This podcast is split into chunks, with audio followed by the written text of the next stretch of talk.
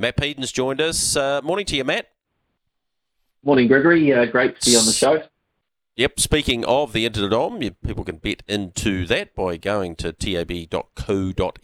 Bet responsibly, but you do have markets out for both the Pacers series. He's been beaten a few times now, leap to fame. 220. Swayzee, if he gets back there, 450. Rock and roll do seven dollars, and in the trotting section, the defending champion Just Believe two twenty, Queen Elida three fifty, Olivici four dollars. What's been happening, Matthew? Friday night, Addington Raceway. How did the book balance there?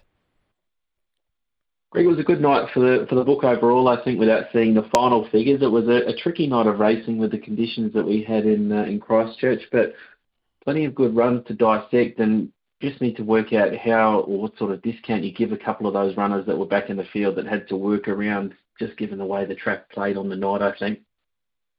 IRT New Zealand Trotting Cup, Akuta $1.85, Swayzee $3, Old Town Road $8. This market is starting to shake down. Once you get to Republican Party, who was beaten on Friday night by Beach Ball, who now effectively will be inside the top 15 there's a long tail to the field, though, Matthew. A number of runners, uh, 50 to 1 and beyond.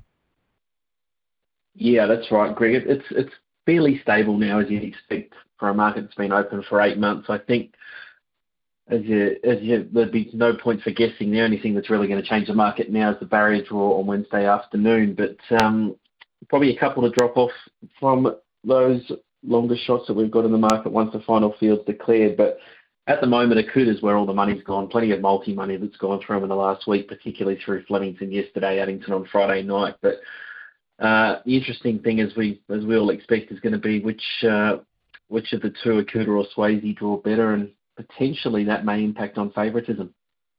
Yeah, I think it'll have a big impact uh, come Wednesday afternoon, twelve till one that uh, is in operation, that barrier draw. What did you make of Mantra Blue? She can't do any more. She's unbeaten in four, but she's got to take on Millwood Nike, who was unbeaten in 15. Yeah, you can't do any more than uh, than when like Mantra Blue has done and Millwood Nike's done as well. So it's, it's really difficult just trying to work out what her price is uh, for the Neville are at the moment. Pretty impressive on Friday night, as I touched on before, given the way that track played and the need to be right on speed.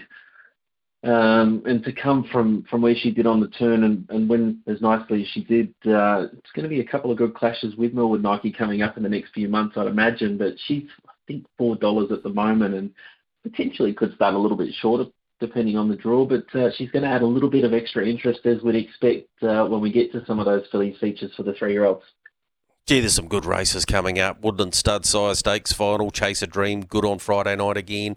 Cold Chisel, not there, but has already performed, winning the Harness Million, and of course the heat that uh, Ashburton, Vesem, La Major. That's going to be a great race. The two-year-old fillies with Coastal Babe and Treacherous Love and few other decent chances in that. Treacherous Baby, Melody Banner. You go to the Dominion where favouritism's been sorted out now. Muscle Mountain. I tried to eke Matthew out of Greg Hope whether they'd consider coming off the unruly, but he wouldn't give me too much definitively, although he's going to uh, the trials on Wednesday. So if he starts in the field there, that might be interesting. That might be a line as to where they might go. So no doubt you'll be looking forward to that. How can the punters uh, make some money at Invercargill today? That th- third race, cracking contest. Betting Sensation versus Take It Out. The money all for Betting Sensation, though.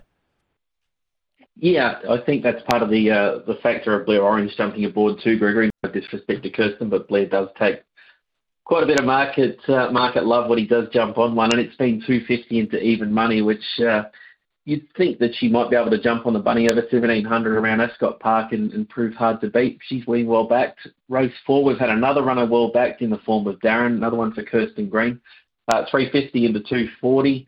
And in race number five as well is the third best backed runner of the day, race number six, I think it might be. Uh, nope, lost my uh, lost my computer screen. There we go. Uh, Lydia Decima in race number seven has been twelve dollars into eight dollars again. Maybe the Blair factor, but uh, she's starting to get into a race where she may be competitive in. Really appreciate your time this morning, uh, Matthew. Uh, looking forward to talking between now and cup time. Uh, there'll be plenty to talk about. Thanks so much, mate.